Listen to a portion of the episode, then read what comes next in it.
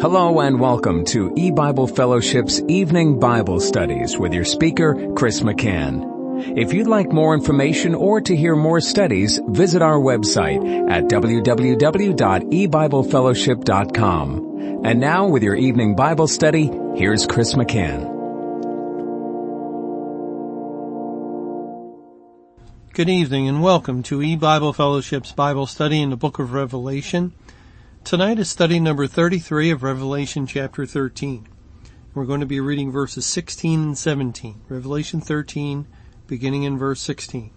And he causeth all, both small and great, rich and poor, free and bond, to receive a mark in their right hand or in their foreheads, and that no man might buy or sell save he that had the mark or the name of the beast or the number of his name and I'll stop reading there.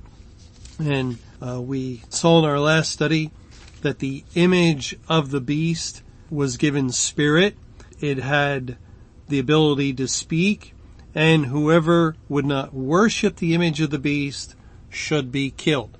And we saw that the spiritual equivalent to killing is to be driven out of the church.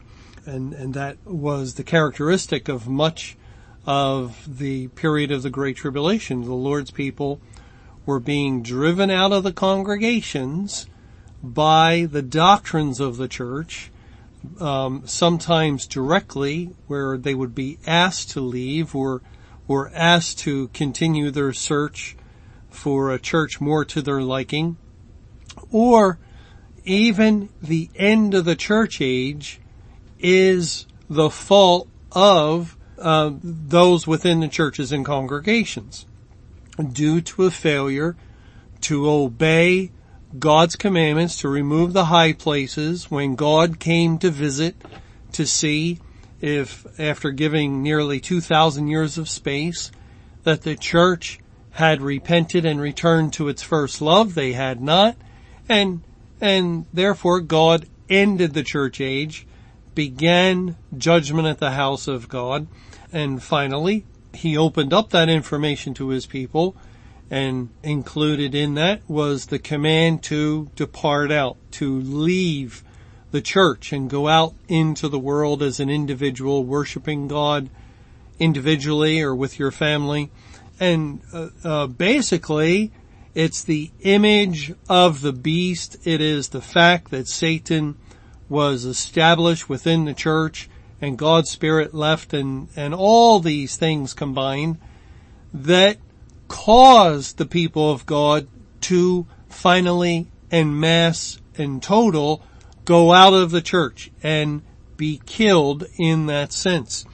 And so that's the situation that the Lord's people presently find themselves in, being outside of the church continuing to worship God in spirit and truth, uh, the the child of God with the Word of God, and uh, no organized church at all, no membership, no responsibility, no gathering at all with the corporate body, but but perhaps with family, perhaps with some friends, or with a few other people, without um, all the trappings of a church. No church authority, no water baptism, no uh, Lord's table, no discipline, none of that. The, the church age has ended.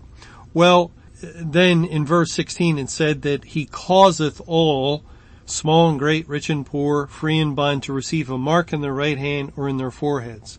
And it was mentioned last time that this mark indicates ownership and it's in the right hand as the hand represents the will of a person. And it, it's in their foreheads as that's where our mind or soul is basically uh, located or that's the idea that our thinking goes on inside of our head in our forehead. And and so you must have the mark of the beast there to indicate you are sold to Satan. You belong to him. And then, uh, as it says in verse 17, and that no man might buy or sell save he that had the mark or the name of the beast or the number of his name.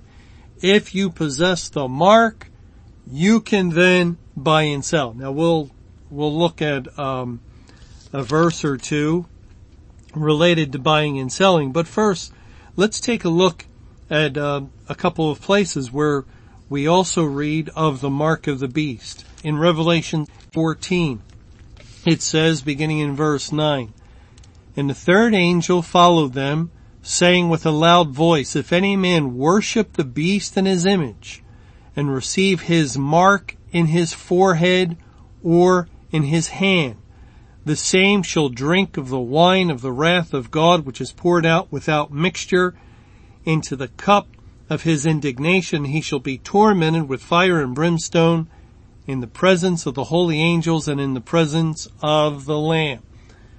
Here the Lord is indicating if anyone receive that mark, and as we saw, all must receive the mark if they're to buy or sell within the churches and congregations of the world, then if they have that mark, it's guaranteed they will drink of the wine of the wrath of God. Satan, for his purposes, of course there's no literal mark, this is all um, language God is giving us to illustrate that the church, the unsaved people of the world have been given over to Satan in a big way and they belong to him but through this language of an identifying mark, on one hand, it appears, well, um, this is Satan's way of knowing who is his and who isn't. But on top of that, or in addition to that, the mark is useful to God because the Lord then knows which ones to uh, begin to give the cup of his wrath to and all the unsaved drink of the cup of the wine of the wrath of God. In Revelation 16, it says in verse 1, And I heard a great voice out of the temple saying to the seven angels, Go your ways and pour out the vials of the wrath of God upon the earth. And the first went and poured out his vial upon the earth. And there fell a noisome and grievous sore upon the men which had the mark of the beast and upon them which worshipped his image. Again, the Lord is emphasizing that when it comes time to pour out his wrath, when it's judgment day, the objects of the wrath of God will be all who have the mark of the beast. And uh, th- that's because everyone with this mark is unsaved None of God's people have, have this mark. Uh, for instance, in Revelation 15, I'll start reading in verse 1 and we'll read the first couple of verses. And I saw another sign in heaven, great and marvelous, seven angels having the seven last plagues, for in them is filled up the wrath of God. And I saw as it were a sea of glass mingled with fire, and them that had gotten the victory over the beast and over his image and over his mark and over the number of his name stand on the sea of glass having the harps of God. In this verse, the Lord is um, showing us the true believers who do not bear the mark of the beast in their hand or in their forehead, but rather they got the victory over the beast and his image and his mark. And uh, this is wonderful language that's indicating that God's people were victorious over Satan as he um, had that tremendous period of rule during the Great Tribulation.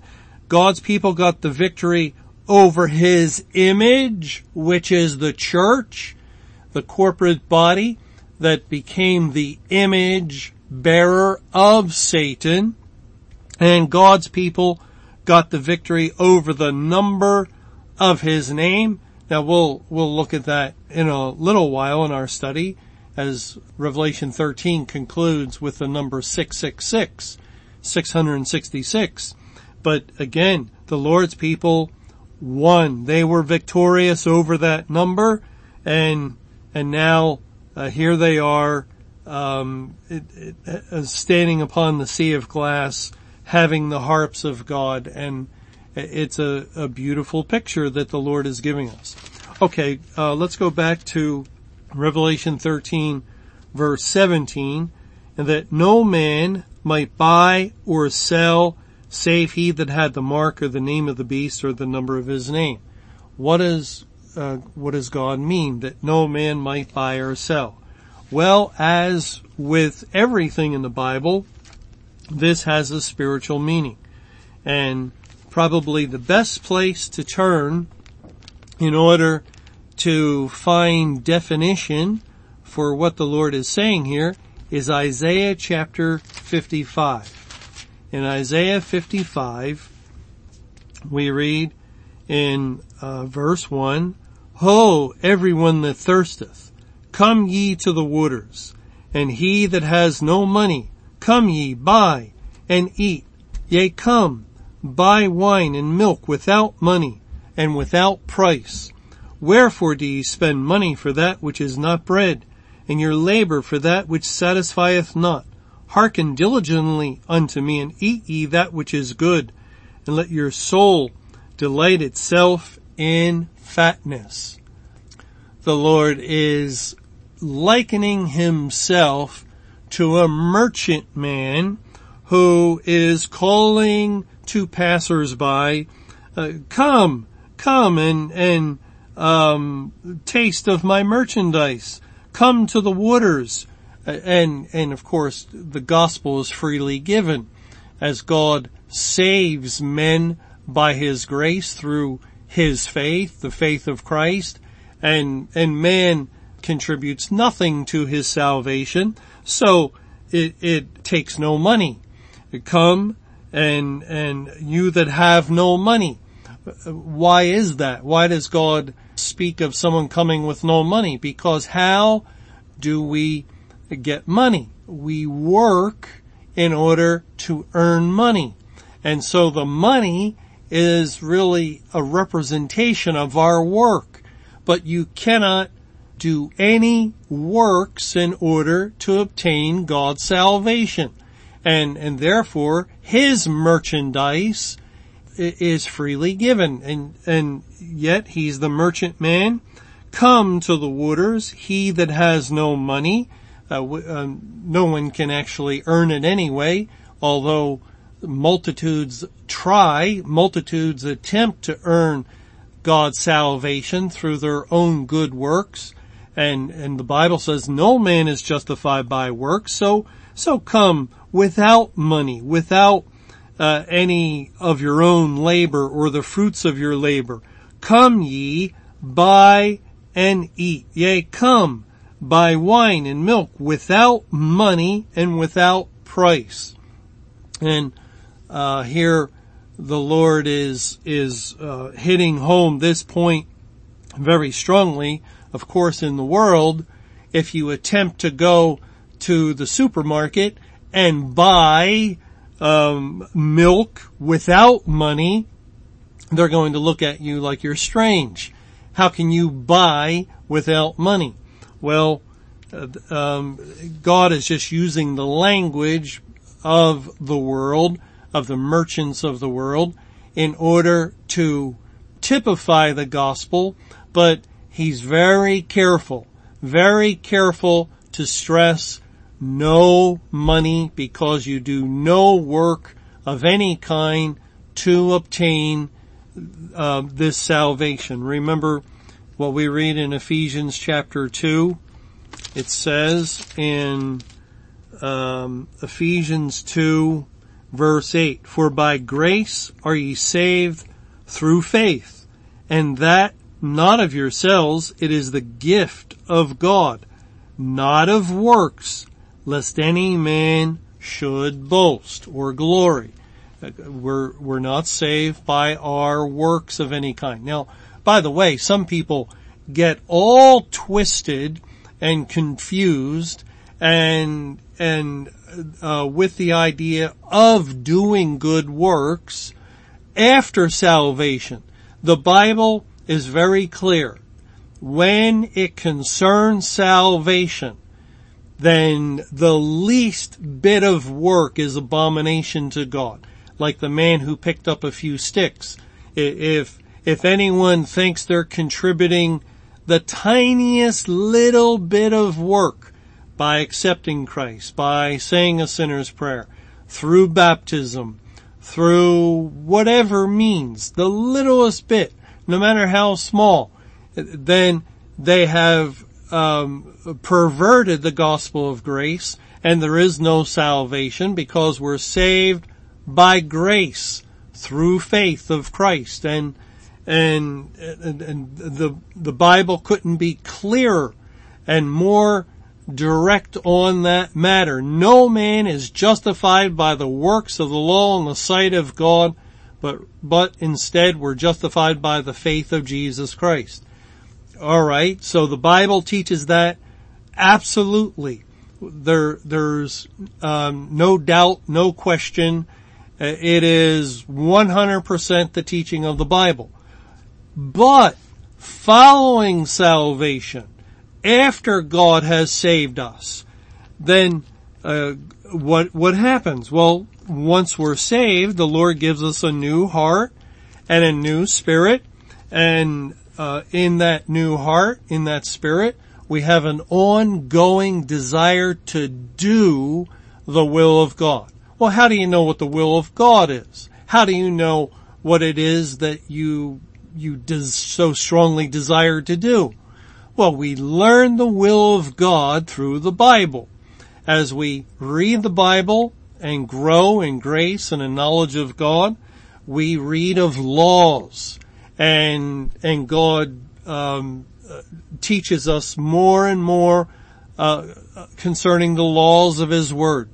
And for instance, we, if we're a woman, we read that a woman's not to teach. And so the woman uh, will will be very careful in that area, and and she won't want uh, to um, to give any impression that she's teaching.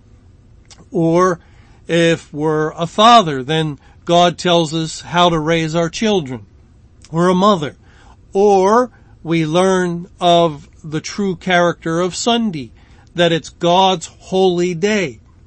And the Lord would have us remove our foot, that is our will, from His holy day and, and not do the things we would uh, normally desire to do or want to do, but to do things His way and not to seek our own pleasure on the Lord's day. And, and so we, we want to observe the Sunday Sabbath and so on. And maybe we were a liar uh, or perhaps easily spoke lies in the past. Maybe that's a better way of putting it, where where we would fall into that kind of sin fairly easily, and we weren't too troubled about it. But now we're learning, speak ye the truth, uh, every man with his neighbor, and the Bible is a book of truth. God's um, uh, uh, God Himself is truth, and and and so we have that new nature, that new heart. We desire to do the will of God. So we speak truth. We no longer lie. Well, what are these things as we're learning uh, things that please God, the, the law of God, and we're beginning now to do them. God has given us the ability through His Spirit to perform the doing of these things more and more. What are these things? They are good works. The definition of a biblical good work is God commands it and the believer obeys or attempts to obey it. And, and uh, the result is a good work. God says to Abraham, take thy son, thy only son, and go offer, offer him for a sacrifice. Very well, Lord.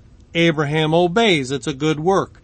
And that's um, a spectacular good work, I, I, guess, if we were to think of um, offering our son. That that is an incredible act of obedience.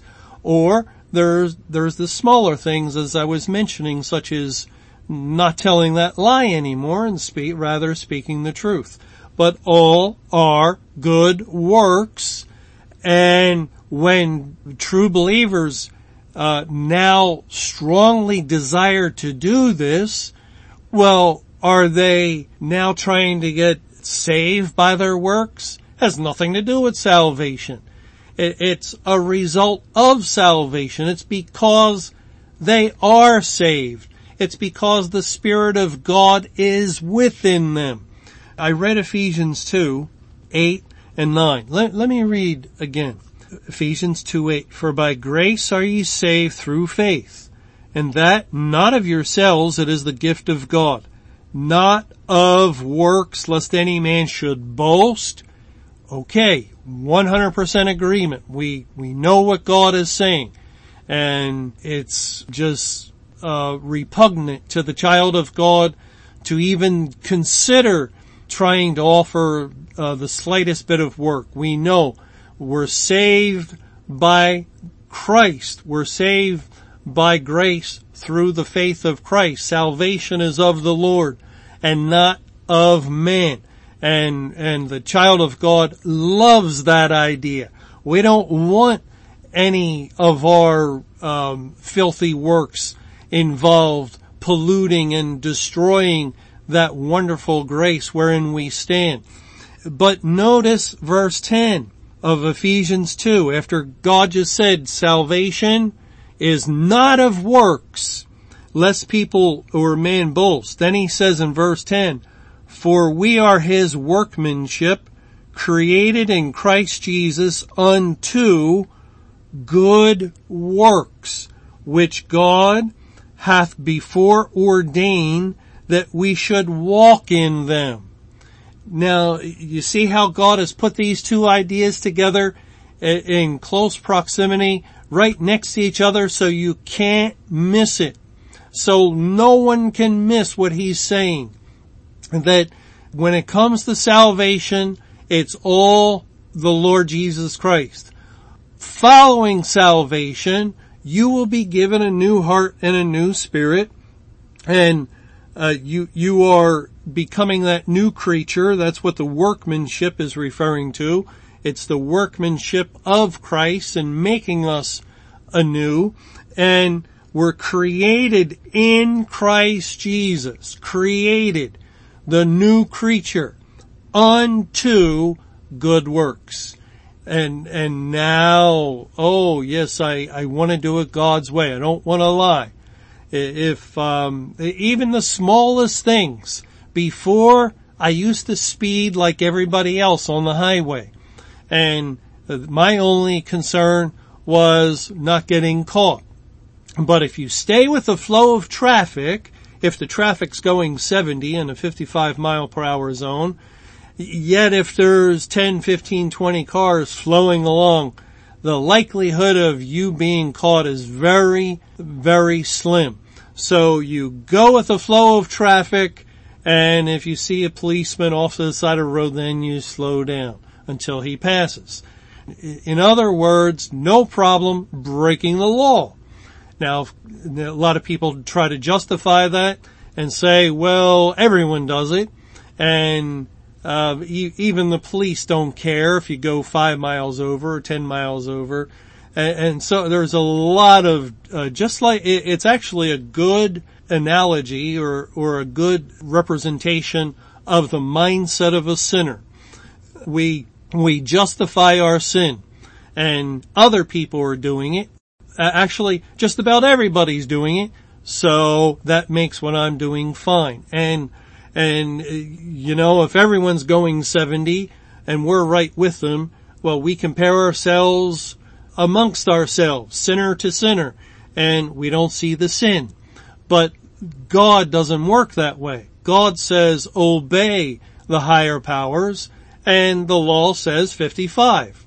Now, why the law isn't concerned in enforcing that, that that's another question. It, it's beyond the child of God. It's not our concern. All we know is the law says 55 and now going down the highway, the, the urge is there. I've driven this way maybe my whole life, but I want to do it God's way. And, and now we're slowing down. Now we're going the speed limit and people are zooming past us left and right. It, it really is a good picture of how the child of God lives in this world because that's a good picture of what happens in so many areas that the world has its ideas and and uh, it's seemingly everyone's on that same page and and there's the believer uh, lagging behind not with it. Oh we know what we're doing though. We know what we're doing because God has given us a spirit to submit to him. And well that it's a little thing but it's a good work because we're doing it out of a desire to obey God. If it was our own will, we would, we would probably go 70, 75 also. But now we want to obey God. And so that's just a little example that the things that go on in the life of a believer. Sunday Sabbath, no more lying, doing the speed limit, and no longer cursing as we, we might have cursed before, drinking, smoking, and just all sorts of things that are good works because we're doing it to be pleasing to God. We love Him. Uh, he has given us His Spirit and in that Spirit we desire to do things His way and it has absolutely nothing to do with trying to obtain salvation through good works. That is mixing up two very different doctrines. And oftentimes it's the case that someone says when, when a child of God says, well, it's the Sunday Sabbath or it's not for kings to drink wine, that someone will say, look brother, we're, we're under grace and that's the law. And so let, us not bring people under the bondage of the law. And, and that is just a flat out error on their part for mixing the two ideas. Uh, they have it as though we're trying to bring people under the law insofar as salvation is concerned. And, and God forbid, me genoito, is uh, God forbid in the Greek. No, never. The idea is to do things God's way. And that's what God would have us to do. And I, I'm sorry to say, when people talk about the law, the law, the law, a lot of times they just want to justify their own sinful actions. They want to continue breaking the law and oh, uh, I, I'm under the grace of God well, it's a very good way of justifying your sin. So I can keep drinking. So I can keep doing as I please on Sunday and so forth. And that's no longer the character of the child of God. Thanks for joining us for E-Bible Fellowship's Evening Bible Studies. You can hear these studies Monday through Friday over Paltalk, Skype, E-Bible Fellowship's webcast audio, or over your phone. For more information or to hear other studies, visit www.ebiblefellowship.com. Until our next study, may the Lord's perfect will be done.